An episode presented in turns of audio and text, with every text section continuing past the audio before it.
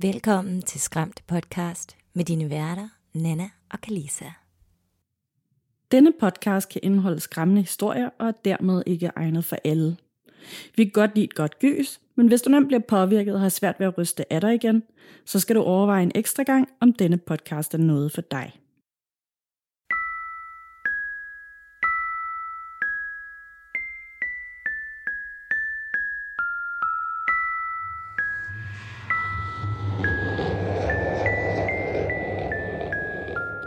Hej Kalisa, Hej Nana.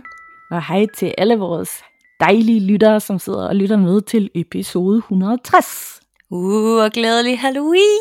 Uh, det er jo sådan, ja, altså på en måde så er det jo mega fedt, at, øh, at det lige er en tirsdag Halloween falder på i år, fordi at sådan, så er det ekstra sådan, yeah, perfekt med en udgivelsesdag, og på en eller anden måde så var det også bare lidt sådan trist, at det ikke sådan er et direkte ekstra episode, for det er også bare lidt fedt, når der sådan kommer et ekstra i løbet af, af sådan en uge, ikke?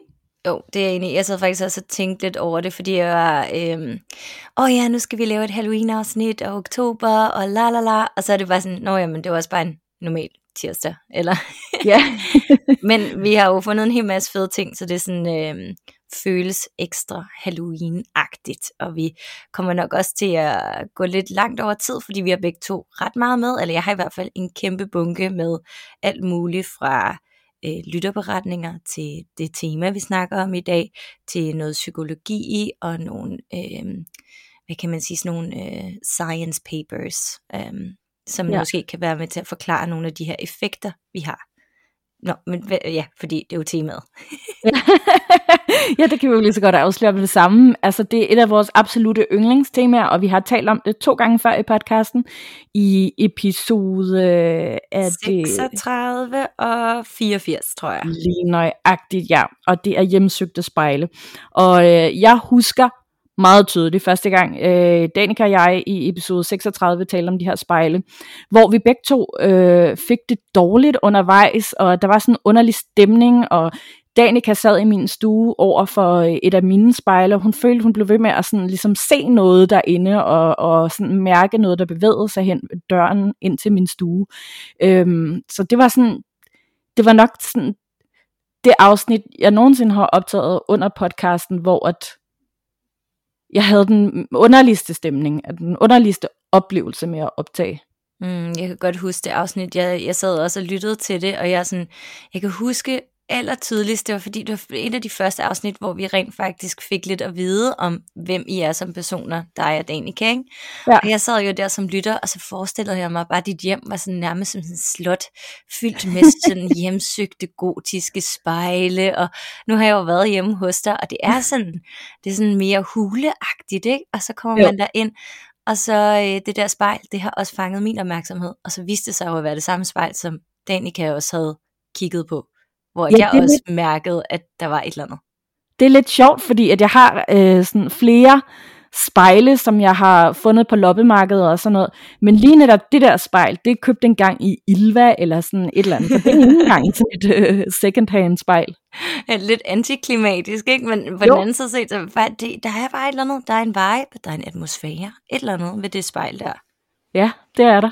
Det var, det var super fedt, at de sad og snakkede sammen. Det var mindre fedt, at I fik det dårligt jo. Men det var Ja. virkelig, virkelig, virkelig god episode. Virkelig godt afsnit. Helt klart, så det kan vi sagtens anbefale, at man lige går tilbage og lytter til igen eventuelt, hvis man har hørt det før. Ja, jeg har lige genlyttet både, både begge spejl-episoder, og så har jeg faktisk også været inde og kigge efter øh, alle de gamle Halloween-afsnit, fordi jeg tænkte netop, fordi det her er jo ikke et særafsnit, det er jo bare vores normale tirsdagsafsnit, men der er altså tre andre Halloween-Halloween-afsnit på øh, Skræmt Podcast længere nede. Det er 59 og nummer 30 og nummer 29. Men Yes, er det kommer også-. Ja, det kommer vi også til at øh, smide ind i vores links og anbefalinger, og sådan den der faste post, der falder hver eneste gang, vi snakker om en hel masse, som man skal huske at klikke på og sådan noget. Lige præcis, ja, det er genialt. Og jeg, jeg husker, at i hvert fald i et af de her, øh, jeg tror, det har nok været det første sådan special Halloween afsnit, vi lavede, og der fortæller vi også om, hvor den her tradition egentlig stammer fra. Mm. Ja, og hvordan det, øh, hvordan det også, det var roer, man startede med øh, dengang i Irland at lave lanterner af, hvor vi nu jo så bruger græskar i stedet for. Og, og det der med roer, de er jo sådan hvide, og jeg tænker, de, de må godt nok have været creepy. Ja, de må have været endnu mere klamme, ikke? Men jeg jo. synes også, det var sjovt, at du så sagde i det afsnit, jeg øh, kan ikke lige huske, hvad for net det var, men det kan godt være, at det har været 29-30 eller 59, hvor du så siger sådan, jamen så skiftede de jo ud til, øh, til græskar, fordi at det, det var simpelthen for hårdt at udhule en rue. ja. That makes so much sense. jamen, det gør det. Totalt lavpraktisk. ja, ja. Og det giver så god mening. Og, men har du egentlig fået skåret nogle græskar i øh, den her oktober? Nej, jeg kan faktisk ikke... Øh, øh, jeg synes, det er super sjovt, men jeg synes også, det er enormt meget arbejde for meget lidt holdbarhed. Øhm, og øh, jeg synes, de er enormt tunge, så jeg har måske ja. også sådan lidt doven i forhold til at det. dem op og ned. Ja. Jeg hedder det. Ja. jeg vil hellere købe et keramisk eller et eller andet, et, plast, et af plastik, der er lidt flot i stedet for, som kan bruges mange gange. ja, vi har også, jeg tror vi har syv forskellige slags græskar i huset nu, og det er også alt sammen sådan noget keramisk, og hver eneste gang jeg lige kommer forbi sådan en sød lille en lille bod på et marked, eller når vi er på de her forskellige fantasy-messer, så er der rigtig mange dygtige keramikere og øh, folk, der laver noget i lær og sådan noget. Øhm, og der køber jeg også altid alt, hvad det har af sådan Halloween noget. Dels fordi, at jeg kan godt lide at støtte de små ja. boder, men dels også bare fordi, det er så hyggeligt, og jeg gider ikke at sidde med hænderne nede i et koldt, smattet græskar og Nej. udhule sammen med mine to tornado-børn, som bare slet Nej. ikke kan koncentrere sig om at have det hyggeligt omkring det her græskarlort. Så det, Nej, det er lidt ligesom sådan noget juleklippe klistre øh, bageri, ja. øhm, som altid lyder super hyggeligt, men som ender med bare at være sådan super irriterende. Og det er så stressende. Det er så ja. stressende, fordi der er så meget, så skal du forberede, og du skal have ind, og du skal... Jeg vil ja. sige, at øh, den der kaosfaktor med børn, det er sådan, nu begynder de at blive lidt ældre, så nu tror jeg faktisk, de vil synes, det var sjovt. Og hvis de synes, det er sjovt, så synes jeg også, det er sjovt. Men Klar. sidste år for eksempel, øh, det, var, øh, det var virkelig, virkelig nederen. det var så, så meget arbejde for så lidt payoff, og de ja. der græskar, de døde jo i løbet af to uger, fordi de kan jo ikke stå udenfor, vi har ikke en altan her. Øhm, vi har kun opgangen, og så har vi vores indenfor, og når de står indenfor, så rådner de bare helt vildt hurtigt, når du først har ja. skåret hul i dem. Så det er sådan, ja doesn't make sense. Måske hvis vi flytter ud på landet, eller måske hvis drengene efterspørger det og siger sådan, nej, kan vi ikke nok uh, gøre det der græsker noget? Så er jeg sådan, ja, yeah, okay, så gider jeg godt. Men ellers, no, thank you. Ja, enig. Men øh, apropos øh, Halloween og uhyggelige traditioner og sådan noget, nu ved vi jo ikke, om det kommer til at blive til en tradition, eller om det er noget, vi kommer til at gøre igen. Men vi var jo ude på vores eller min allerførste spøgelsesjagt, din anden spøgelsesjagt. Med Vores første uhyggeligt. sammen. Vores første sammen, ja. Og hvordan, hvordan synes du, det var? Eller måske kan du forklare lidt om, hvad det var, vi lavede? Jamen, øh, vi var ude i den her øh, kontorbygning, som øh, ligger i et øh, sådan lidt kan man sige, afsides sted i København. Øhm, det er det ikke rigtigt. Der er også boligområder omkring det, men det føles lidt som om, det ligger sådan lidt afsides alligevel. Et, øh, en kontorbygning, øhm, som før har været, vi ved ikke helt præcis, hvad det er, men det har været en eller anden form for industribygning i hvert fald. Øhm, hvor Mia for fucking uhyggeligt øh, arbejder. Mm. Og hun inviterede så der ud til en ghost hunt, fordi hun ligesom har mærket, at der er sket nogle ting derinde, og øh, hun har haft øh, Frederik Fuglsang, som øh, vi også har haft med i podcasten her på besøg, som helt klart mærkede og også oplevet nogle ting derinde, og øh, så har hun haft øh, en anden øhm, clairvoyant også på besøg, som også har sagt, at hun mærkede noget lige så snart hun kom derind, som hedder Sheila, øhm, som, bliver, som kalder sig Trolddom på Instagram. Og hun var så også med ude på den her ghost hunt, som vi var på i weekenden. Ja, det var ja. netop det. Og vi lavede sådan en live, og den blev streamet, og vi arbejdede til klokken 1 om natten, eller sådan noget. Ja, noget den stil. Ja, og det var bare, det var meget, meget sent. Det var langt over min sengetid, og jeg begyndte at øh, øh, græde to gange under den der aften. Ikke sådan af udmattelse, men simpelthen fordi, at det blev så uhyggeligt, at tårerne ja. de bare trillede ud af øjnene på mig og ned ad kinderne. Det er jo det der med, sådan, når, man, når jeg bliver bange, så øh, begynder tårerne bare at trille ud af mine øjne. Det er ikke fordi jeg sådan hulker eller sådan er, er dybt øh, følelsesladet eller et eller andet. Det er bare øh, de triller bare ned ad kenderne på mig, som sådan to små vandfald. Ja, Og det, det er bare skete altså to gange. Og det var især det der med sådan, øhm, åh, jamen vi sad rundt om sådan et kæmpe stort bord, øh, inde i sådan et, et rum, hvor vi havde sat en masse rødt lys op, fordi at det er ligesom det røde lys, det skulle have en eller anden form for effekt til, det ved jeg ikke, at åbne op til den anden verden, eller påkalde et eller andet, eller danne en eller anden form for sindstemning, så man er mere åben. Øhm, det snakkede vi ikke lige om, men vi ved i hvert fald, at rødt lys, det har man gjort lige siden øh, 1800-tallet, hvor man lavede en masse seancer. Så det lavede vi også her. Masser af rødt lys. Og så øh, bliver jeg lige pludselig, jeg sidder med Nana på min ene side, på min højre side, og jeg sidder med øh, Mia på min venstre side. Og lige pludselig så bliver jeg bare iskold på min venstre side, og det er sådan, så det trækker. Altså det føles som om, der står to døre åbne i hver sin ende af lokalet, men det gør der bare ikke rigtigt. Der kan ikke rigtigt trække på den her måde, fordi, som Mia sagde i hvert fald, altså vi havde en gang uden for, øh, for der, hvor vi sad og filmede, og døren var åben ud til gangen, så vi kunne høre alle de her mærkelige kliklyde, og det som måske var fodtrin, og uh, sådan, der var også på et tidspunkt sådan en lille væsende lyd og sådan noget. Øh, men, men der var altså ikke noget, der var åbent. Alting var lukket og slukket, og hele kontorbygningen var, bortset fra os, komplet forladt. Der var ikke nogen derude, og der var øh, virkelig meget sikkerhed, fordi de har noget ret dyrt udstyr derude, så der var også låst af alle vejen. Og det der træk, det gør mig iskold, og så er der sgu nogen, der siger på liven, faktisk, jeg tror det var et par stykker, som skrev ind og sagde, øhm, hov hov, der er en sort masse bag ved hende der, Kalisa. Ja. Fuck, hvor blev jeg bange. Ja. Og, og der begyndte tårerne bare. Jeg, bare sådan i det, jeg sidder og snakker om det, så var det jo bare, det var noget af en oplevelse. Men ja, men det kunne vi snakke rigtig længe om, og jeg tænker, at det næsten fortjener et afsnit for sig, hvor vi ligesom går igennem det helt slavisk, og måske også Mia, hvor vi lige samler op på, hvad det var, vi egentlig oplevede derude. Ja, fordi hun mærkede jo rent faktisk nogle ting meget mere konkret end os, og også kvæg sin forbindelse til selve stedet. Så det er sådan lidt en cliffhanger, det her. Øhm, Mm-hmm. En lille øje. ja. Så kommer der mere senere. Ja. Er der ellers sket noget uhyggeligt for dig, Nana? Nej, altså ikke andet end, at øh, jeg synes, det er lidt uhyggeligt, at jeg kan blive ved med at være så syg hele tiden, og jeg er stadig øh, døv på det ene øre, øh, fordi at, pas på med at rense jeres ører alt for meget derude, kære venner, fordi at øh, det er åbenbart faktisk slet overhovedet ikke godt at øh, rense sine ører. Man skal bare lade dem være, og så skal man eventuelt fjerne ørevoks, hvis der er for meget, men ellers skal man bare lade dem helt være. Mm-hmm. Mm. Øhm, ja, jeg har fået en dejlig lille infektion, som startede i lørdags, da vi var på, lige inden vi skulle på Ghost Hunt, faktisk. Så jeg var også sådan lidt handicappet på den Ghost Hunt, der kunne ikke øh, høre nogen af alle de her andre lyde, som så andre fik og sådan noget, ikke? Ja, jeg var irriteret. Du var så Øhm, bitter, det var virkelig. Ja. Jeg, havde, jeg, jeg har meget medlidenhed med dig og dit øre, det har jeg virkelig. Og jeg synes Ja. også, det var virkelig tappert, at du overhovedet kom, fordi jeg tror måske, jeg ville nok have called in sick, øh, hvis mit øre var helt fucked. Ja. Øhm, men, men det var altså lidt sjovt, at du var sådan, så, så har vi alle sammen var lyttet, og var sådan, ej, kan I høre det? Kan I høre det? Og Nana var sådan, nej,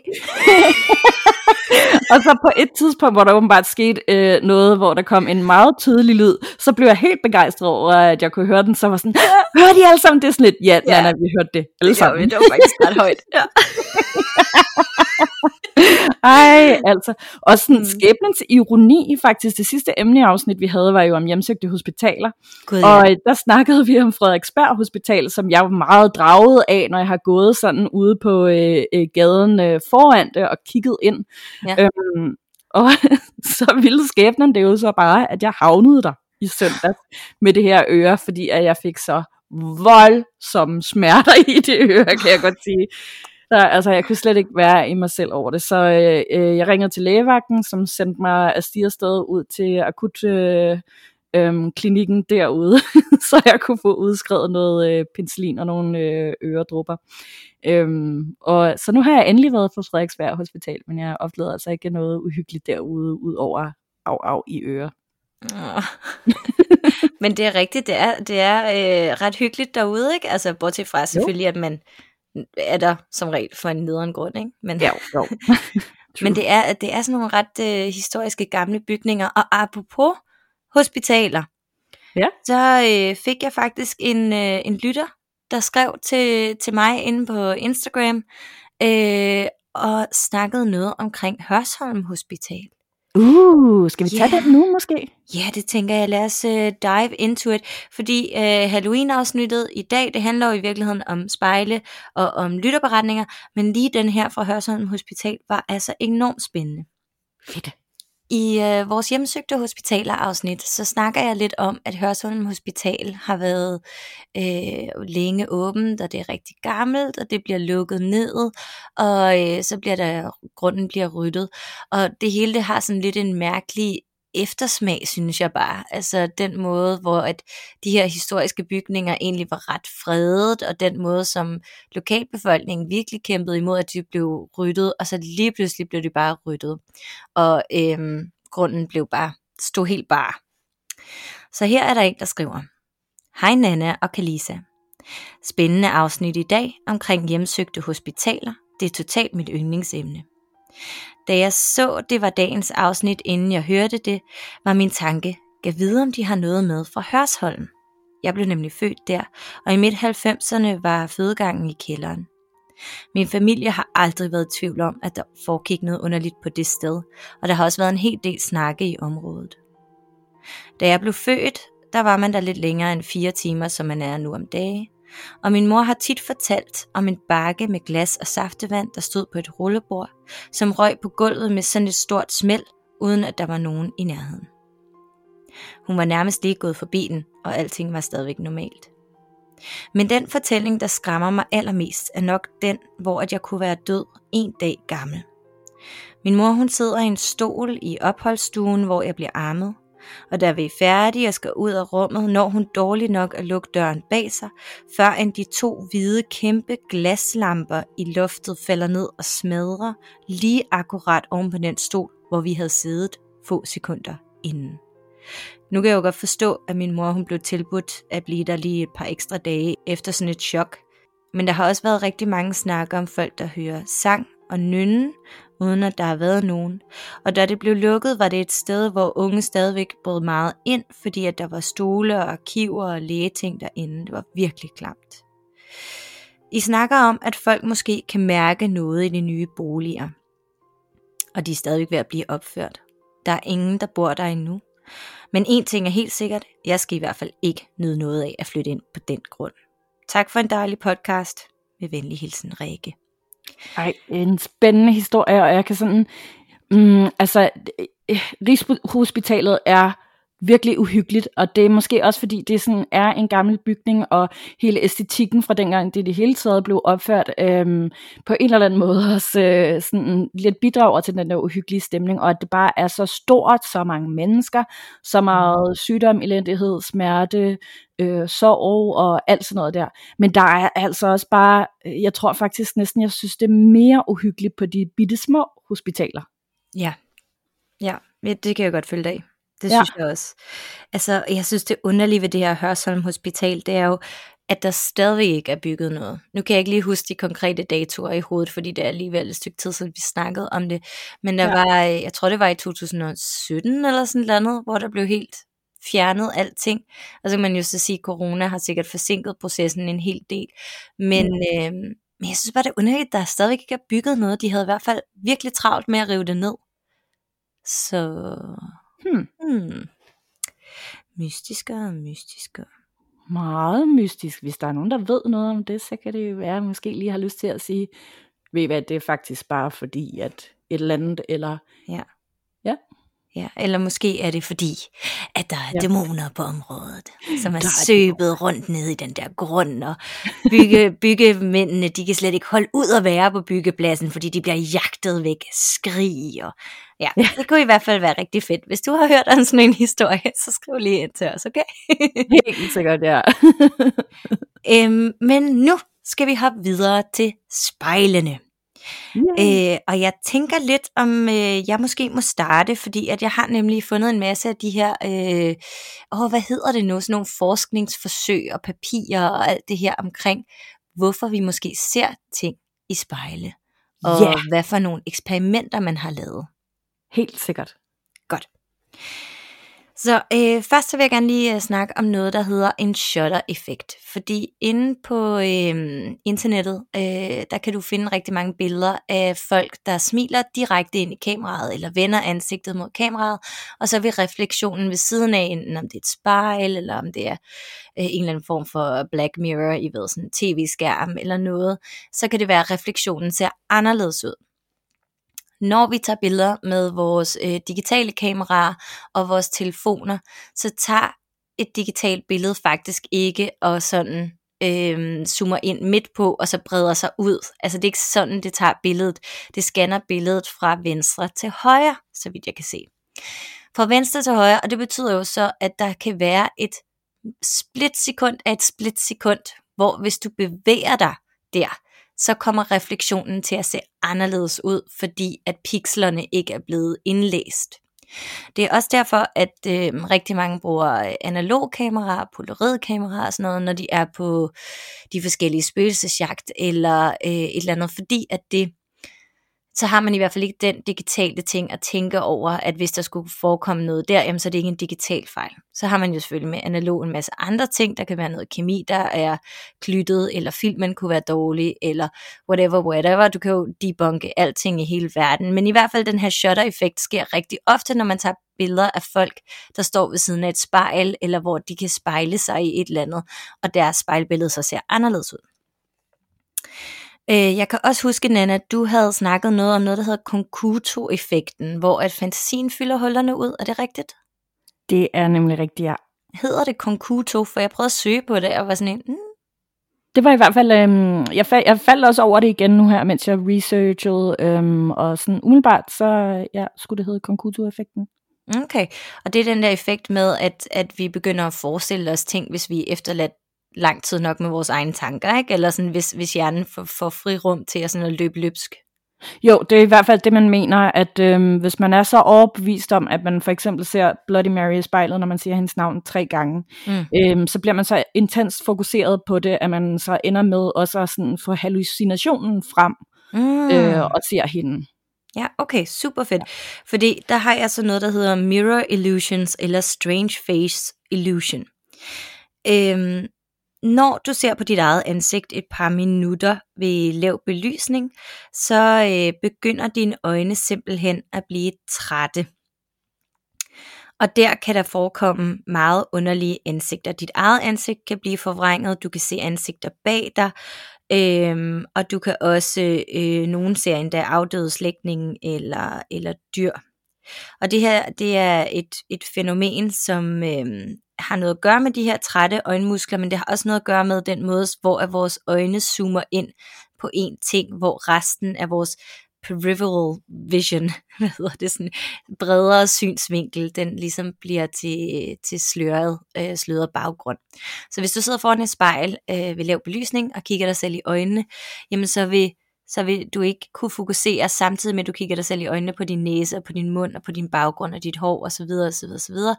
Og så i det, at det hele bliver så udsløret, fordi dine øjenmuskler fokuserer på én ting, så det er der, hvor de her hallucinationer eller strange faces can appear. Øhm, det er en effekt, der øh, blev opdaget i 1804, og den hedder The Toxler-effekt. Det her med, at der lige pludselig sker underlige ting med vores ansigter eller i baggrunden, når vi sidder og kigger i et spejl ved lav belysning. Der kan selvfølgelig også ske nogle andre ting, for eksempel uh, disassociation. Og disassociation, det er, når du sidder og øh, fokuserer rigtig meget på dit eget ansigt, og du lige pludselig får den her følelse af, at du kan ikke forbinde sanseindtrykket. Du kan ikke forbinde den person, der sidder inde i, ansigt, øh, i spejlet med dig selv. Øhm, det kan give sådan en umiddelbar oplevelse af ud af kroppen for eksempel, men det er oplevelsen af at være fremmedgjort over for sig selv. Og der har, der har vi nogle diagnoser, der også kan være på spil, for eksempel body dysmorphia. Øhm, det er også, når man ikke føler sig øh, sammenkoblet med den krop, man ser foran sig, eller det ansigt, man ser foran sig. Men så var der nogen, der prøvede at lave et eksperiment i 2014 på et italiensk øh, universitet. Det er et eksperiment, der hedder MGT, og det er The Mirror Gazing Test. Det var et eksperiment, hvor at øh, alle testpersoner de blev placeret i et gråt malet rum foran et lille spejl, og så skulle de sidde der i syv minutter ved lav belysning og se sig selv i spejlet. Alle testpersoner, som var vidt forskellige baggrund og alder og med forskellige diagnoser, nogen som slet ikke havde nogen diagnoser, og nogen som havde mange, øh, så alle sammen de her underlige ansigter eller apparitions eller former for spøgelser svæve øh, foran dem eller bag ved dem. Der var også mange, som så, at deres egne ansigter blev forvredet i store smil eller gab, eller deres øjenhuler ligesom blev kæmpe store og tomme, øh, eller pupilløse. Der var også rigtig mange, der sagde, at de kunne se deres eget ansigt rådne langsomt, imens de kiggede ind i deres spejlbillede de her syv minutter. Det var et ganske almindeligt spejl. Så så man også noget øh, ret interessant, eller det synes jeg i hvert fald er ret spændende. Øhm, de her underlige ansigter, øh, som fremkom hos alle testpersoner, imens de sad og kiggede på deres eget spejlbillede, det var reduced in depression patients. Øh, det vil sige, at i forhold til øh, patienter uden depressionsdiagnoser, øh, så alle dem med depressionsdiagnoser, de havde et markant lavere øh, oplevelse af, af at se de her mærkelige hvad kan vi kalde dem, underlige ansigter. Dem, som ikke havde nogen kendte diagnoser, øh, de så ekstremt mange, og det synes jeg bare var en lille smule interessant. Jeg ved ikke, hvad vi kan udlede af det. Jeg har i hvert fald linket hele, øh, til hele eksperimentet og hele artiklen, så man kan både downloade den, men man kan også læse den i sin browser, og det er, det er fed læsning, hvis man gerne vil være lidt nørdet omkring, øh, hvad der foregår op i hjernen på os. Jeg synes, det er så vanvittigt øh, fascinerende og spændende og mega uhyggeligt på samme tid. Hvad var det, du sagde her til sidst? Øh, var det sådan folk, der ikke rigtig havde psykiske diagnoser, som så flest ting i spejlene? Yes. Det giver jo ingen mening. Nej, i hvert fald ikke i forhold til den måde, vi plejer at stigmatisere folk øh, ja. med diagnoser. Ja. Vi plejer jo at sige, at, at hvis du har fået en diagnose, eller hvis du har øh, et eller andet, der er galt op i hovedet på dig, jamen så, øh, så er du helt gakkelak, og så kan vi slet ikke regne med noget af det, som du beretter eller ser. Det er også derfor, at vi øh, i gamle dage kunne tillade os at forgribe os rigtig meget på patienter i, øh, i asylums og den slags, fordi at der var jo alligevel ikke nogen, der troede på dem, hvis de så ja. beklagede sig. Ikke? De var bare skøre. Ja. Men her, der var det omvendt. Så det synes jeg bare var lidt interessant, at folk uden diagnoser, det var faktisk dem, der så flest syner. Det er mega spændende, altså. Right? Helt right. vildt. Øh, jeg, oh, det bliver, det bliver jeg på et tidspunkt nødt til at få en eller anden forklaring på. Jamen, jeg, jeg tænker, at du kan jo starte med at læse hele den der kodyl lange ja. artikel. ja, det skal jeg. jeg må indrømme, at jeg kun skimmede den, fordi den er sådan, øh, det er sådan en helt afhandling, ikke? Jo, jo. Øhm, og så vil jeg også lige øh, her til sidst øh, sige, at jeg fandt øh, to videoer, hvor at vi kan se noget i et spejl, som ikke burde være der. Øhm, og, og det er jo så fordi, at vi kan sidde og snakke omkring det der med sådan, jamen når du sidder foran et spejl, og hvad der sker, og hvad du oplever, men hvad sker der så, hvis det bliver caught on camera? Hvordan forklarer ja. vi det så? Ikke? Den ja. ene, det er en lille bitte TikTok-video af noget, som jeg kalder barnet på sofaen, på den hvide sofa. Øhm, det handler om en TikToker, som... Øh, hun står og filmer sig selv i spejlet, og hun har et aflangt lokale bag sig, og så øh, nede i hjørnet er der en hvid sofa, som står i sådan et øh, rest area, eller sådan noget af hendes hus. Når hun filmer ind i spejlet, sidder der altså et eller andet på den der sofa. Og jeg kan ikke forklare det. Det ligner et lille barn, det ligner måske en dukke eller sådan noget. Så vender hun, så panorerer hun kameraet om, og så sidder der ikke nogen. Og det kan selvfølgelig være fækket, det kan selvfølgelig være sammenklippet, og jeg ved det ikke, jeg ved det ikke, men det er bare en af de der videoer, hvor jeg sådan har stoppet op og tænkt, hmm, hmm. okay, hmm. det er underligt. Og den anden, det er øh, en, øh, en, et lille klip fra Shadowhunters UK, UK TV, som er ude og besøge det mest hjemsøgte hus, der findes i hele Storbritannien, er der mange, der siger. Det er East Drive 30 Pontefract, mm, jeg ved det ikke. Hvis det, hvis det siger jer noget, så er det der, det sker i hvert fald. Jeg har set en masse klip derfra, men jeg, jeg kan altså ikke udtale det der. Pont det lyder næsten fransk. Øhm, men det er et sted, hvor den sorte munk, øh, han går rundt og huserer som spøgelse. Han blev hængt formordet på en ung pige tilbage i God Knows When. Øhm, og her har vi så det her Ghost Hunter Shadowhunters UK TV team, som er ude i et af soveværelserne, hvor at en af spøgelsesjægerne, Amy, hun ser sig selv i spejlet, og pludselig er det som om, at hendes smil bliver sådan overdrevet forvredet, og det breder sig helt op til under hendes øjne, og så åbner hendes mund sig i sådan en rigtig, rigtig klassisk horror måde, som om kæben går i led, og bare sådan et lydløst skrig former sig som sådan en rund sort plamage på hendes ansigt. Øhm, der er nogen, der kalder det her for paranormal transfiguration, tran- transfixion, øhm, og, øhm, og det kan man så se igennem det her CCTV, som har fanget Amys oplevelse. Ad, ad, ad. Så har det været den sorte munk, der ligesom er gået igennem hende og spejlet sig igennem Amy, eller er det ikke?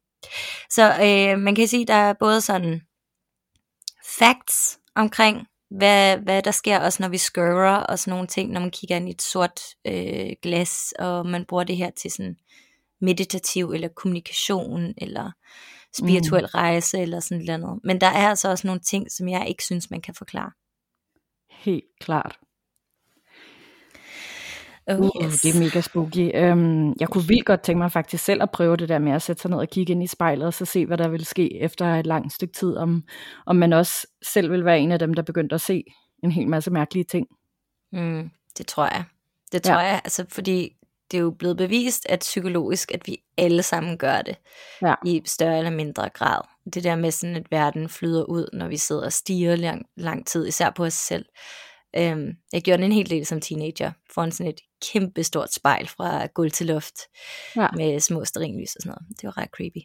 Ad, ad, ad. Ej, det, det, det er sådan en ting, den skal jeg lige have skrevet på listen, det skal jeg have prøvet på et tidspunkt. Men så skal du da gøre det her i aften, nu hvor afsnittet udkommer Halloween-aften, Ja, det er da faktisk en vild god idé. Det vil hvor de døde det. er tættest på os. Ja, hvis du skal skabe noget kontakt. Uh. Yes.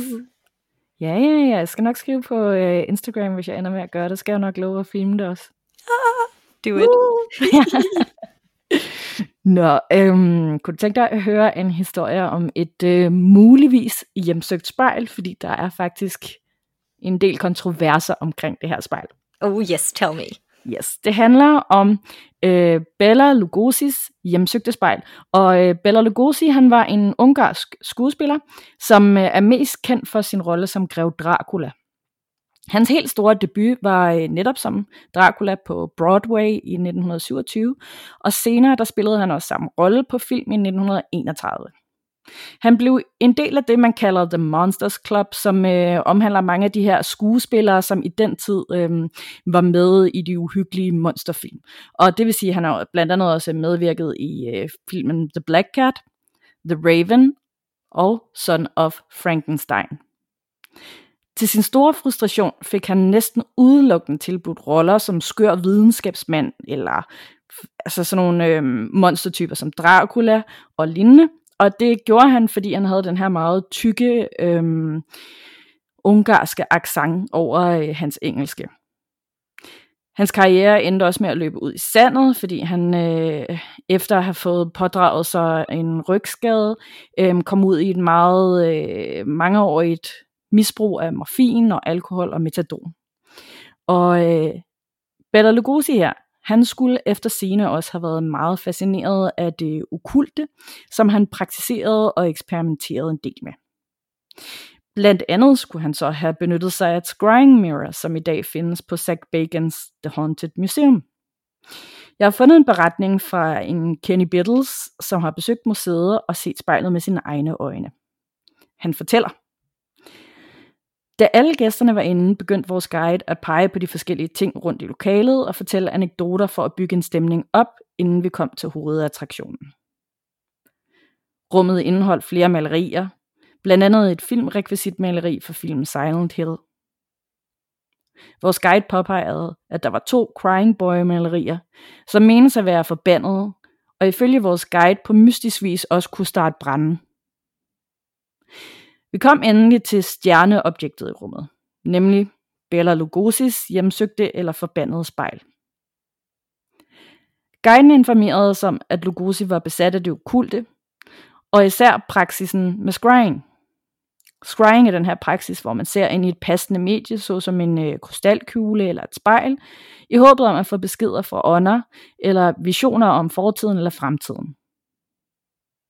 Vores guide fortsatte med at hævde, at Lugosi brugte spejl til netop det formål, og at han i situationstegn gjorde dette efter hans kone døde i et forsøg på at få kontakt til hende. Og det skulle angiveligt være sådan, at han var kommet til at åbne en portal til den anden verden i, den her, i det her spejl. Vores guide fortalte derefter om, hvordan de har været nødt til at ringe 911, altså 112, efter at øh, nogle af deres gæster har kigget ind i spejlet. Og hun har personligt været vidne til, at folk blev fysisk syge, mens de så på spejlet. Derefter blev vi selv tilbudt chance for at kigge ind i spejlet. Hvis vi altså turer, men så skulle vi også underskrive et dokument om, at øh, vi selv påtog os det fulde ansvar for konsekvenserne i tilfælde af, at vi skulle få nogle fysiske eller psykiske skader ved at kigge ind i spejlet. Vi tøvede ikke, det vil sige Donna, min kone, Susan, Mark og jeg selv. Og der er ikke nogen grund til at være bekymret for os, fordi der var ikke nogen i mit skeptiske team, som havde brug for førstehjælp bagefter.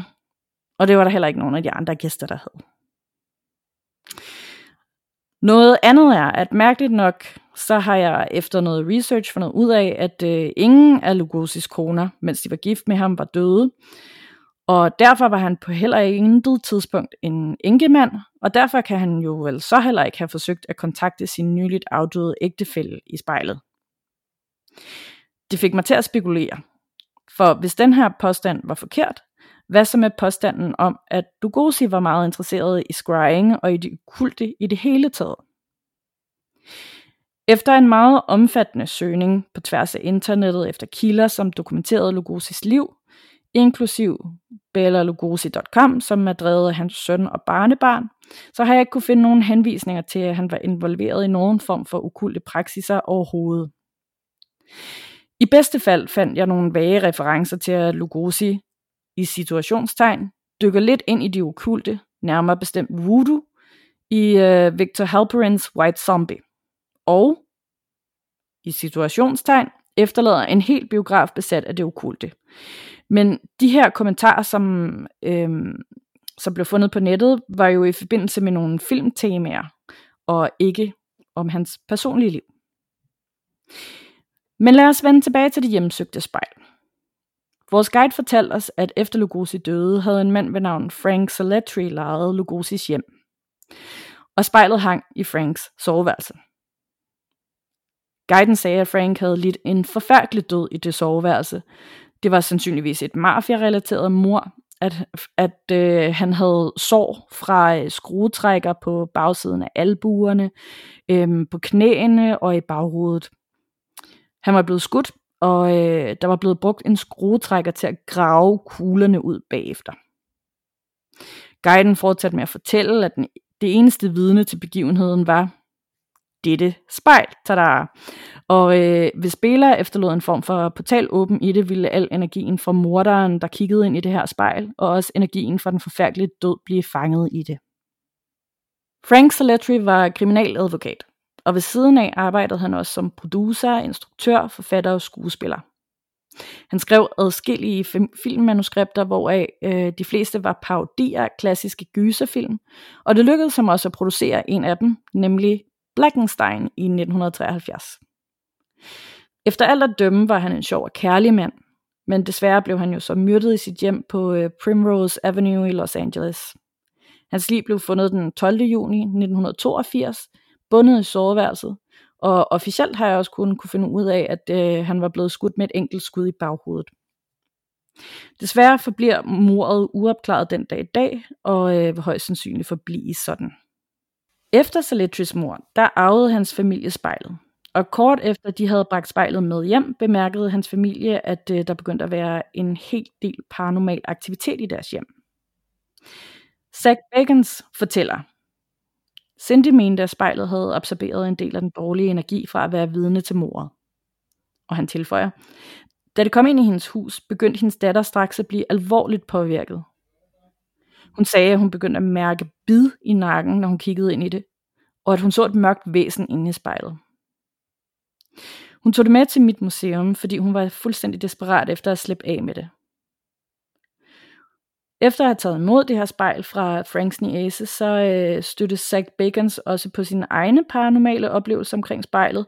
Øhm, han lavede nemlig en episode i 2017 af Ghost Adventures, som mange af os jo kender, hvor at øh, han undersøger ting og objekter i sit eget museum. Og øh, det inkluderer blandt andet, at man ser en øh, lyskugle, sådan en orb, der er dukket op på den modsatte væg af spejlet. Og øh, Zach han siger så, at øh, den fløj på tværs af rummet og direkte ind i spejlet. Men altså, der er mange kontroverser omkring det her spejl og hele den her historie også. Øhm, hvorvidt det egentlig øh, overhovedet nogensinde har tilhørt Bela Lugosi, øhm, mm. og om han overhovedet var tiltrykket af det okulte. Øhm, fordi ham her, øhm, Kenny Biddles, han har researchet en masse på det bagefter og fundet ud af, at der er mange af de her ting, der overhovedet ikke stemmer overens med den historie, som Zach Bacons øhm, og hans guider fortæller på The Haunted Museum. Blandt andet så har han været gift øh, fem eller seks gange eller sådan noget, øhm, og ingen af konerne døde, mens de var gift. Det er alt sammen først sket bagefter, hvor han allerede var gift med en anden. Så han har jo ikke på noget tidspunkt haft den her afdøde kone, som han ville prøve at opsøge kontakt med i et spejl. Øhm, de har heller ikke øh, kunne finde ud af fra noget af hans overlevende familie, at øh, han skulle have boet i det samme øh, sted faktisk, som øh, Frank Saletri har købt bagefter. Og han er så blevet myrdet, og det der spejl hang i hans lejlighed. Øh, man kan bare ikke knytte den til øh, Bella Lugosi. Og øh, det her med, at, øh, at han også skulle have haft øh, stikmærker fra, øh, fra skruetrækkere, som skulle have gravet de her kugler ud, det er der heller ikke rigtig nogen officielle kilder på. Det er også bare sådan noget rygte, fordi at han åbenbart har været sådan lidt en del af mafiaen, og at mordet i det hele taget, det man fandt ham bundet og likvideret på den måde, det var sådan meget opsat, ligesom typiske mafia-mor. Mm. Ja. Uh, ja. Det er altså så svært med de her historier i starten, især når det er øh, famøse skuespillere, eller folk, der er sådan øh, offentlige figurer, eller sådan public figures. Mm. Fordi jeg tror også, at det er jo fedt, at at lave de her historier. Der er også en masse ting med Marilyn Monroe, ikke? altså mm. alle de der historier, der er omkring hendes liv, og øh, hvad hun efterlod, og man kan købe de her ting, og Elvis Presley, og han er stadigvæk i live, men i virkeligheden var han en android, eller sådan. Der er ja. så mange konspirationsteorier, og jeg tror netop, når man bliver castet om og om og om igen til at være the bad guy, jamen, så er det ja. måske lidt ekstra hot, at at sige sådan, om jeg fik, øh, fik den her, det her spejl, og, og, øh, men det kan da også godt være, at spejlet i sig selv, fordi der er så mange, der har tillagt det en masse betydning, at det er ja. derfor, at der sker noget. Ja, ja, men det, det tænker jeg da også. Altså, og hvis, hvis man... Jeg, jeg kan forstå hende der Cindy, øh, som var øh, niæse til øh, Frank Saletri, altså at hendes datter måske øh, virkelig sådan, i hvert fald føler, at hun har oplevet de her ting øh, i spejlet, og hun har set noget øh, ulækkert inde i det, mm. og følt, at hun bliver bidt i nakken og sådan noget. Øhm, ja, det er altså fordi, også klamt. Puh. Ja, nemlig, ja, det er super klamt. Men altså, hun har jo også den her viden om, at øh, det hang i det soveværelse, hvor hendes onkel blev fundet død på en meget makaber måde. Øhm, mm. så, så er det måske ikke så underligt, hvis man føler og begynder at se ting forbundet med det. Nej, det tror jeg heller ikke. Og det kan jo også godt være, at der er noget andet inde i det der spejl. Uanset hvem det er, der har haft det, eller hvad for en rejse det har haft, som vi tillægger værdi. Måske især for at kunne udstille det på et museum, hvor man betaler en entrébillet for at komme ja. ind og se det. Altså. Ja. Ja, Måske især der kan det være sådan lidt, ah, okay. Men, men ellers der, jo, der kan jo være noget andet på spil. Altså, der ja. kan jo være en anden historie, der er knyttet til spejlet, som endnu ikke er blevet opdaget. Den sande historie. Nemlig, uh, det kunne være fedt at prøve ja. at finde ud af det. Oh, det kunne også være en fed historie, ikke? At skrive om sådan et, uh, et haunted object, som man tror har tilhørt en eller anden stor uh, glam star tilbage fra 1920'erne. Og så ja. viser det sig, at det er en meget værre historie, ja. der ligger bag. Præcis. Oh, det kunne være fedt. Nå. Ja. Great inspiration. Yes. Øhm, jeg kom til at tænke lidt på, øh, jeg har faktisk også taget et lille, inden vi hopper videre til lytterberetningerne, øhm, en ting her, som hedder The Mirror Touch Game. Fedt. Mm-hmm. Øh, det her øh, Mirror Touch Game, det er om, det, hvis du har lyst til at prøve det der med at scurry, for eksempel her i aften 31. oktober, hvor at sløret mellem dit levende og dit dødes verden er allertyndest, øhm, så kan du gøre det her. Du skal finde et øh, stort spejl, forholdsvis stort spejl, og så skal du sætte det foran dig. Det skal selvfølgelig være aften, øh, det skal være mørkt, Øhm, det er bedst, hvis du er alene hjemme, og så skal du tænde et sterinlys og stætte foran spejlet, kun et enkelt. Og så skal du øh, kigge ind i spejlet og berøre hele din håndflade mod spejlet og gøre det i øh, lang tid nok til, at du begynder at kunne se ting ligesom svæve frem og tilbage bag dig. Men du må ikke vende dig om, og du må ikke fjerne blikket fra spejlet. Du skal ligesom holde dig fokuseret. Du må heller ikke prøve sådan at, at fixere på det, som svæver frem og tilbage bag dig. Når du øh, lige pludselig mærker, at din håndflade begynder at blive varm, så kan du langsomt trække din håndflade væk fra spejlet. Men her der skal du være opmærksom på, at du måske trækker noget med ud. For det her, det er nemlig en måde at skabe en portal til alt det, som gerne vil komme igennem. Det siges nemlig, at spøgelserne de går igennem spejlet, igennem dig, og bruger dig som kanal til at komme ud til vores virkelige verden. Så når du hiver hånden tilbage igen, så er der måske noget, der vil gribe fat inden for spejlet. Uh, det kan være, det er det, jeg skal right. i aften. right? Hvis jeg tager. Øhm, hvis du tør, ja, altså det er jo, det er jo bare sådan en lille, et lille urban legend touch spil, som flyder rundt ude på internettet med alle mulige uhyggelige paranormale lege, man kan spille med sig selv. Men jeg synes, det er interessant, fordi øhm, det er bare virkelig uhyggeligt. Sidde ja. der og holde hånden på, og tænk nu, hvis man rent faktisk hæv noget med ud. Jeg tænker, det er da ikke, det er ikke sådan særlig forsvarligt, men uh, go ahead if you want. ja, men det, det, altså jeg tror måske også lige, det er sådan, jeg tror jeg nøjes med det andet først, med bare at sidde og kigge ind i det, og se om jeg kan se øh, mit eget ansigt ændre sig og sådan noget, ikke? fordi jo. jeg synes i forvejen, at sådan spejle og øh, øh, reflektive overflader i det hele taget, det er røv uhyggeligt. Ja, det er så uhyggeligt. Jeg kan huske, der var en, en afsnit øh, i Supernatural Season 1. Season 1 var så uhyggelig af Supernatural. Ja, oh det my det. god. øh, det var det der Bloody Mary episode, hvor at øh, hun er i alle refleksionerne selv øh, lærerens briller. Ja. Øhm, og hvor at de smider den der teenage tøs af på et motelværelse, så hvor hun skal være sådan helt alt reflektivt og tildækket. Ja. Og så kravler hende der Bloody Mary så ud af det hjemsøgte spejl, fordi de finder ud af, at det er ikke Bloody Mary. Nå, Uh, så, så creepy, men det kan jeg også godt anbefale. Gå ind og se noget Supernatural. Det er fantastisk. Den første sæson er amazing. Jamen, det er genial underholdning. Mm-hmm. Nu skal vi videre til nogle lytterberetninger. Vil du starte, eller skal jeg? Jeg kan sagtens starte her. Jeg har en rigtig fin historie fra Sofie. Yeah. Hej skræmt. Mit navn er Sofie, og jeg er 15 år gammel. Jeg kan godt lide jeres podcast, og jeg får altid et lille gys, når jeg hører jeres historie. I læser lytternes fortællinger rigtig godt, og jeg elsker lyden af jeres stemmer. Jeg plejer at høre podcasten sammen med min mor, for vi tror begge to på, at der findes en masse ting, man ikke kan se. Jeg har selv en oplevelse, som jeg håber, I vil læse op i podcasten, og her kommer den. Min oplevelse skete i juleferien sidste år. Jeg var alene hjemme, fordi mine forældre var ude og besøge nogle venner. Vennerne boede ret langt væk, så det ville tage mine forældre mindst en time at komme hjem. Det vender jeg tilbage til senere. Jeg sad og så en film i sofaen inde i vores stue. Jeg elsker gyserfilm, så jeg havde sat The Ring på. Det er en af mine yndlingsgyserfilm, og jeg havde set den før, men jeg havde aldrig set den alene før. Jeg havde lavet popcorn og hyggede mig rigtigt, men pludselig hørte jeg en mærkelig lyd. Det lød som en gammel dør, der langsomt blev åbnet med en meget knirkende lyd.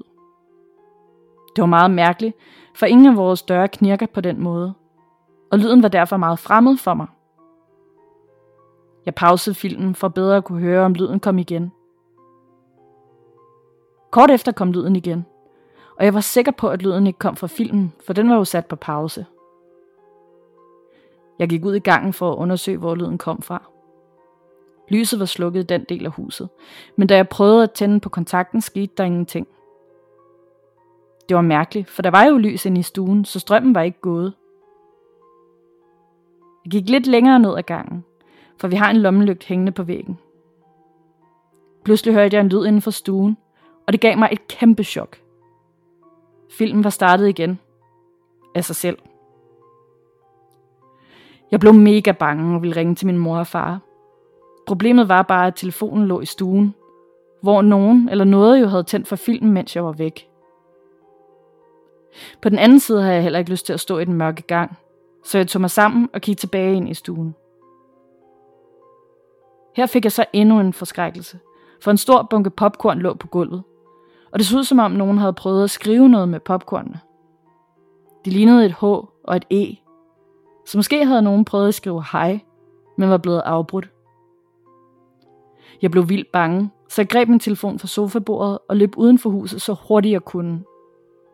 Jeg stoppede engang for at få sko og jakke på, selvom det var koldt udenfor.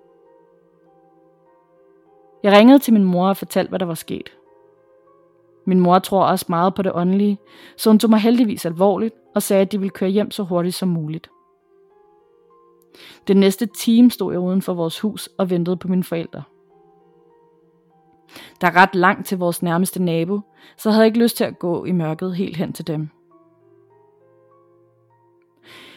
Endelig kunne jeg se forlygterne fra min forældres bil komme ned ad vejen, hvilket var en stor lettelse. Da jeg vendte mig om for at se på huset, blev lyset ind i gangen tændt i samme øjeblik. Iskold og halvvåd løb jeg mine forældre i møde, og blev meget, de blev meget forskrækkede over at se mig uden overtøj og sko på udenfor i december måned. Vi gik sammen ind i huset, og jeg ville vise dem popcornene på gulvet. Men da vi kom ind i stuen, lå popcornene ikke længere arrangeret som bogstaver på gulvet. Og The Ring var pauset på samme sted, som jeg havde pauset tidligere på aftenen. Min far blev sur over, at de var kørt hjem, og sagde, at jeg bare havde skræmt mig selv, fordi jeg havde set en gyserfilm. Jeg begyndte at græde, fordi jeg ved, at jeg virkelig havde oplevet noget uforklarligt. Både lyden af den knirkende dør, lyset, der ikke ville tænde, filmen, der tændte af sig selv og popcornene på gulvet. Heldigvis troede min mor på mig, fordi hun også selv har haft uhyggelige oplevelser i vores hus. En gang var min mor alene hjemme, og hørte pludselig en baby græde ned fra kælderen. Da hun gik ned i kælderen, hvor babygråden kom fra, fungerede lyset ikke. Præcis ligesom det ikke gjorde for mig. Og hun fandt selvfølgelig ikke en grædende baby i kælderen. Samme nat drømte jeg en underlig drøm. Jeg drømte om en lille pige, der boede i vores hus, men i gamle dage. I drømmen spiste pigen et bolsje, men hun fik det galt i halsen og blev kvalt. Jeg tænker, det måske er hende, der har drillet mig og min mor. Hverken mig eller min mor fik på, fik på fornemmelsen, at hun ville os noget ondt. Vi tror, hun måske bare kede sig og fik lyst til at drille os lidt. Jeg håber, I kunne lide at høre min oplevelse. Og hvis I læser den højt i podcasten, så kan jeg skrive ind igen og fortælle om nogle af mine andre oplevelser. Kærlig hilsen fra Sofie. Okay, jeg har øh, lige taget den her cardigan, som jeg sidder med, eller sådan en sweatshirt, helt op om ørerne, fordi ja. min nakkehår, de rejser sig. What? Det, ja, er, er det, det var så klapt. Okay, for det første også bare, hvor, hvor er du vild, at du sætter The Ring på alene, når ja. du sådan bor ude på landet, langt væk fra folk. Oh my god, jeg vil, ej, jeg kan slet ikke, jeg kan slet ikke forestille mig at være så hardcore. Det kan, det, det, det kan jeg ikke konkurrere med. Ej, det, det også, synes jeg også er vildt. Det er en af de mest hardcore gyserfilm, altså, og jeg kan ever. kun komme på en, som jeg synes ville være endnu værre i, i den situation, og det er nemlig den der med... The øhm, Grudge. Øh, nej, nej, faktisk ikke. Den, men den, den ville også være temmelig hardcore at sætte på i det tilfælde. Men, men noget, der, hvor at man virkelig også bare ville sige sig selv, det er den der film. Jeg kan ikke huske, hvad, hvad den hedder, men det er sådan en mm. barnepige, øhm, der bliver ringet op, mens hun babysitter et eller andet barn, og så, øh, og så kommer huset. The yeah. Call from inside of the house, eller sådan noget, ikke? Ja, ja, ja, ja, det er rigtigt, det er rigtigt. Ej, jeg kan heller ikke huske, hvad den hedder, at det er sådan en rigtig klassiker. Ja, netop. Øhm, Ja, altså, jeg tror faktisk også øh, en rigtig slem film at se, når man bor ude på landet. Måske hvis man har øh, noget skovområde omkring sig, det er jo Blair Witch Project. Ja, helt klart. Den kan altså også stadigvæk noget. Hold da Ja. op. Det er enig. Men, øh, og så det der, det åndelige aktivitet. Altså, jeg, jeg fik kuldegysning over hele kroppen, fordi det ene er, at, at der sker de her ting, men at du så kommer tilbage, og tingene ikke er sket. Eller at spøgelset har omarrangeret det igen. Det, Ja. det for mig, det føles altså, øhm, sorry, lidt mere voldsomt end en lille drillepind. Fordi, Ja. jeg, jeg, jeg, ej, det synes jeg føles sådan lidt mere øhm, vicious, eller Ja, præcis. Det er sådan Maleficent. ondskabsfuldt. Ja, det er lidt ondskabsfuldt, ikke? Og Jo. så også det der med babygråden i kælderen. Uh, Ja. uh, ej, jeg har kuldegysning over hele kroppen. Jeg sidder sådan helt næsten og klapper tænder. Det var, øhm, det kan jeg heller ikke helt, det, det synes jeg heller ikke lyder som sådan hyggeligt, eller sådan drillepindsagtigt. Jeg synes, det lyder som noget af mit værste mareridt, fordi jeg ville føle mig forpligtet som mor til at gå ind og efterforske. Altså, jeg kan ikke engang gå ned i børnehaven, uden at, øh, du ved, hvis der er et barn, der er faldet, og selvom jeg, det er ikke mit arbejde, og det er ikke min unge og sådan noget. Hvis der er et barn, der er faldet og græder, så, så går jeg over og samler det op, og så hen til en voksen og sådan noget. Det er bare sådan en, det, det gør man bare. Ja. Øhm, og uanset om det barn så er spøgelse eller ej, eller demon, ja, så tager man det op. Ja. Uha, ej, det var godt nok en vild historie. Jeg vil rigtig, rigtig, rigtig gerne høre mere, både fra dig og din mor. Helt klart, altså det, jeg, jeg elsker i det hele taget, når I sådan går sammen med hinanden om at skrive de her ting. Altså det Mm. synes jeg var mega fedt. Ej, den var virkelig god. Jeg tror, det er en af mine nye favoritter, den der. Ja, den er virkelig, virkelig god. Fedt. Yes. Nu får vi endnu en rigtig, rigtig god øh, samling lytterberetninger her fra øh, Den Grønne Medusa. Yay! Ja. Hej kære skræmt. A.K.A. Nana og Kalisa. Det er mig, Den Grønne Medusa. Jeg er en kvinde på 55 år, som er opvokset i Varde i Vestjylland. Jeg har flere små betragtninger med fra hele mit liv, og samt beretninger fra min bedstemor, som døde som 95-årig nytårsaften 2019. Jeg starter med min barndom. Den første her er ikke en paranormal oplevelse, men dog er den så vild, at jeg synes, den skulle med. Som toårig boede min mor, min storebror og jeg i Varde. Min mor havde brudt med en voldelig kæreste, ikke min far, som vist også havde slået min bedstefar i hovedet med en hammer. En eftermiddag, imens min mor stod ude i forhaven med min treårige bror og toårige mig, kom han forbi og hæv både min bror og mig ind i hans bil.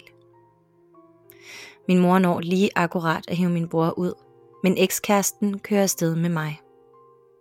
Vi skriger alle. Jeg hamrer på ruden for at komme ud, og min mor hamrer for at komme ind, men inden vi kan få døren op, trykker han speederen i bund og forsvinder ud i horisonten. Der kommer politijagt i Varde. De finder mig cirka to timer senere i bycentret Vardecentret, i færd med at spise røde pølser. Ekskæresten fortalte så senere politiet, at jeg havde skrevet så meget, at den eneste måde, han kunne lukke munden på mig, var med mad. Som cirka ni år var vi på ferie i Morsel i det sydtyske. Og her skulle vi besøge et slot i området. Min mors nye kæreste, nu stedfar og min mor, havde svært ved at finde vej. Men jeg kendte vejen til trods for, at jeg aldrig havde været der før. Jeg følte også, at jeg forstod tysk uden problemer, og stod gerne og snakkede længe med isælgerne og tjenerne til min mors store forundring. Da jeg var 12 år, havde jeg den sygeste drøm. Min bedstefar døde i drømmen, og min bedstemor og jeg gemte hans lig under sengen for at skjule hans død for alle andre. Hvorfor? Ja, det ved jeg ikke. Jeg fortalte min bedstemor og bedstefar om den uhyggelige drøm, og der blev ikke rigtig kommenteret på den. Jeg husker bare, at de begge to så rigtig underligt på mig. To måneder senere dør min bedstefar så af lever og mavekræft. Det viser sig, at ingen vidste, at han var døden nær, kun min bedstemor og ham, fordi min bedstefar aldrig gik til læge, og så fik han først besked få uger inden hans død. Som voksen fortæller min bedstemor mig så om, hvordan hun havde en drøm i sin ungdom om et skæbnesvangert trafikuheld, hvor hun ringede familien op og prøvede at forhindre det. De skulle alle sammen til bryllup, og hun tryllede dem om at køre en anden vej til festen. men de troede ikke på hendes instinkter og kørte alligevel. De alle sammen døde den dag i dag i biluheld. Som 32-årig får jeg en abort. Det er faktisk ved at gå fra min mand. Jeg er dybt ulykkelig over, at jeg ikke kan overskue et tredje barn som singlemor. Jeg tænker tit på det lille barn, hvor gammel han er nu, og hvordan han ser ud i himlen. Og mange år efter får jeg pludselig en drøm, hvor min bedstefar sidder ved en lille å og fisker med en cirka 10-årig mørkhåret dreng. Han går hen imod mig, krammer mig og forstår mit valg. Han fortæller mig, at han hedder Oliver. Og han vil fortælle mig, at han har det rigtig godt. Da jeg så som 45-årig flytter ind i et lille rækkehus fra 1940'erne i treplan, viser det sig, at jeg ikke er helt alene. Jeg går rundt ned i kælderen med tre rum og tømmer flyttekasser, samt rengør skuffer og skabe, så mine ting kan komme på plads. Der hænger smukke infoplakater om fugle i haven, som jeg lader hænge. De er fra 1950'erne cirka, og jeg finder også et visitkort dybest nede i en af skufferne, hvor der står pensionistkort Jens Hansen 1981. Og så siger jeg højt, Nå, er det dig, der har boet her pænt goddag? Og på en gang springer alle de nye LED-pærer i alle tre rum i kælderen. Senere på ugen har jeg lavet spisestuen om til mit soveværelse, så ungerne kan få hele første salen for sig selv. De er denne aften hos deres far, og jeg ligger med min computer i sengen og slapper af oven på alt den flytten og byggen væg op. Pludselig mærker jeg en iskold berøring på mit lår, og jeg ser fysisk, hvordan mit lår bliver trykket ind flere steder. Og så råber jeg, hov hov Jens Hansen, så stopper vi vist. Og så hørte jeg aldrig mig fra ham mere. Jeg arbejder som servicegartner og bor nu i et gammelt gartneri fra 1900-tallet. Jeg føler, at den gamle gardener altid holder hånden over mig, fordi at jeg har aldrig følt mig så tryg, som jeg gør her nogen steder før. Jeg tror, at han elsker, at jeg har plantet hundredvis af planter rundt på grunden og i stuehuset. Det har aldrig været kedeligt at være mig. Jeg har også været til Klaverianse, hvor at jeg fik besøg af en afdød storebror og min bedstefar. Vi sad 20 mennesker, og der var kun fire af os, der fik besøg, og jeg fik to. Jeg er åbenbart meget åben for ånder. Og så er der ikke mere i den her omgang. Gys og krimi og sørgelige historier. Det var mit bidrag. Tusind tak for en mega sej podcast. Jeg elsker jeres fede personligheder, og ja, jeg har hørt alle afsnit. I kan selv sortere i stakken. Hilsen Bettina Talisman.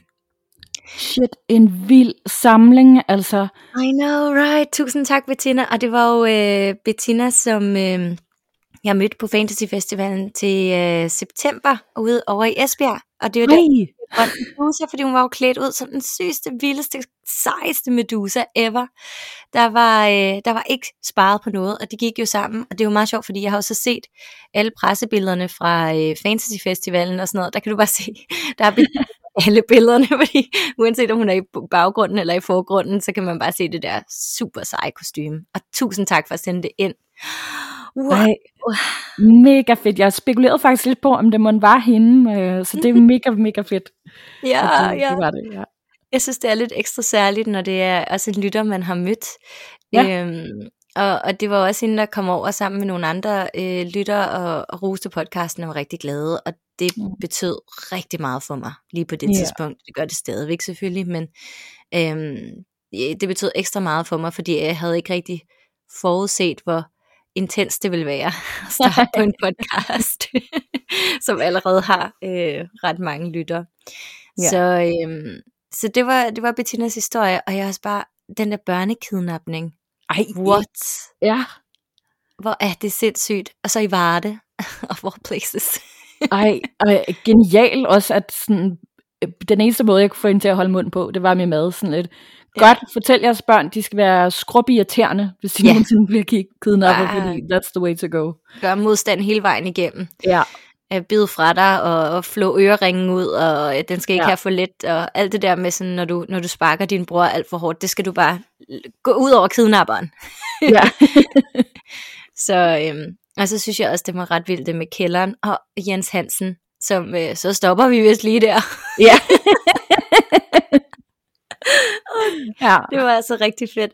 Det var, det var en virkelig, virkelig fed øh, samling historier, og jeg har ikke sorteret i stakken. Jeg har listet dem alle sammen op. Ej, Altså det, øh, jeg tror faktisk aldrig nogensinde, vi har sådan taget noget fra, øh, eller delt op, eller et eller andet, fordi vi bare er suckers for det hele, sådan giver os mm. alt, intet filter på. Ja, præcis. Ja. Og det er måske også en øh, rigtig fin segue til lige at minde folk om, at øh, for at vi kan blive ved med at læse lytterberetninger op, så skal vi jo have nogle nye i postkassen. Ja, lige præcis. Øhm, vi har faktisk lidt lavvand igen, så I må endelig bare sende, og I må endelig også bare prikke til alle dem, I kender, som har oplevet noget, eller har nogle gode historier, og sige, at nu må de også lige sådan sende noget afsted. Øhm, og husk også, hvis I synes, det er for besværligt og uoverskueligt, at sætte jer ned, at øhm, øh, skrive det hele ned, så er I også meget velkommen til at sende os en video eller en lydfil, øh, eller øh, hvis I kunne tænke jer faktisk at prøve at blive øh, interviewet eller et eller andet, så er I også Mm. meget velkommen til at skrive, og øh, så kan vi prøve at finde ud af noget med det. Ja, helt klart. Og hvis I skal skrive en mail, så er det jo på skramtpodcast.gmail.com, og skræmt, det er jo med AE. Lige nøjagtigt. Yes, nu har jeg også lært det. Nu kan jeg også Yay. godt sige den. og, øh, ja, og I kan også følge med inde på vores Instagram selvfølgelig, og være med i Facebook-gruppen, hvor at der er klikbare links og events, og alt det her med liven for eksempel, øh, som vi havde med fucking uhyggeligt, det var, det var lettere for os ligesom at give information igennem øh, Facebook-gruppen. Så hvis det er, at man virkelig ikke vil gå glip af noget, så kan man jo bare klik, klik, klik, og så er du med alle steder. Lige præcis. Ja. Det er så dejligt. Du har ikke mere med, vel? Øhm, jeg har faktisk sådan et lille tip, øh, og øh, det er ikke fordi det er noget nyt eller noget, øhm, men det er sådan, at jeg rent faktisk selv har gemt det i rigtig, rigtig, rigtig, rigtig mange måneder. En af, en af mine yndlingsgyserfilm ever er øh, Halloween-filmen, den er helt originale, øh, med Jamie Lee Curtis fra 70'erne. Mm. Og øh, så er der jo kommet rigtig mange efterfølgende, nogle bedre end andre, der er rigtig mange dårlige. Øhm, men øhm, nu er der så kommet det, der efter sine skoleverden aller, aller sidste Halloween-film, nemlig Halloween Ends. Og man kan se den inde på Sky Showtime, og den har ligget derinde siden en gang i, det ved jeg ikke, marts eller noget af den stil, og jeg har bare sådan tænkt, åh, jeg vil så gerne se den, jeg vil så gerne se den. Ej, jeg venter altså til Halloween, fordi sådan, den sidste skal også lige have den ære at blive set på selve dagen. Så tonight is the night. I aften skal jeg se den, og jeg glæder mig. Ah. Yes, I love the intensity. Jamen, så har jeg også, øh, så har jeg også en lille ting her, men det er faktisk en øh, anbefaling, som jeg har fået fra Karina inde på Instagram, som er skriver, at The Elevator Game kan nu købes og lejes inde på Blockbuster. Yay! Yay, so it's here. Yes. Øhm, og så tror jeg faktisk også, at jeg vil øh, slutte af med anbefaling om øh, bogforum. Og øh, det er jo fordi, at her øh, næste weekend øh, i november, øh, så er det bogforumstid, og det er jo den største bogmesse, som vi har her i Danmark, og det er selvfølgelig ret relevant for os forfattere. Og øh, jeg kommer til at være der. Jeg kommer til at være der fredag, lørdag, søndag, og det bliver mega fedt. Jeg står over hos øh, Ulven og Ulen, og jeg sælger mørk voksen fantasy, og så også, der er også noget young adult fantasy, men det har vi ikke så meget af. Øh, det er alt sammen virkelig mørkt, og også øh, laced with romantasy og gys, og der er sådan lidt, lidt, lidt til alle. Øhm, og man kan selvfølgelig også købe min bog, som hedder Den som visker. Så hvis I har lyst til at komme forbi, og enten snuse til mørk fantasy, eller øh, bare sige hej, eller komme og, og bare sådan få sat et ansigt på, på den der stemme, I har i ørerne lige nu, så er I meget velkommen til at kigge forbi Ulven og Ulens stand. Som sagt, det er der alle tre dage. Øh, fredag, der tager jeg bare lidt tidligere sted, fordi jeg skal sammen med Nana til øh, fredagsbar hos Potats. Ja. Det skal vi, og vi tager også B med. Og også fordi, der har også været nogen, der skrev ind øh, på vores Facebook-gruppe, hvorfor B hedder B. Øh, hvorfor jeg nogle gange siger B, og nogle gange siger Barbara. Men det er jo fordi, at min partner, hun kommer fra Budapest, fra Ungarn, og så taler vi engelsk sammen, så jeg kalder hende B. Og så når jeg så skal bruge det danske B, så lyder det bare sådan lidt underligt. Og hendes navn, Barbara, bruger jeg bare ikke så tit. Så, så det er som om alle navne føles sådan lidt dut dut. Ja. Øhm, men øh, hvad hedder det? ja, I må, hun, er, hun er også med alle tre dage, og vi render rundt og er meget sådan sælger og sociale og social media og bla bla bla. Så hvis I også gerne vil se B og lige sige hej og sige, gud, hvor er din partner bare sprød at have i ørerne, så, øh, så kan I komme og sige hej til hende også. Yes, det synes jeg, jeg skal gøre. Ja. Yeah.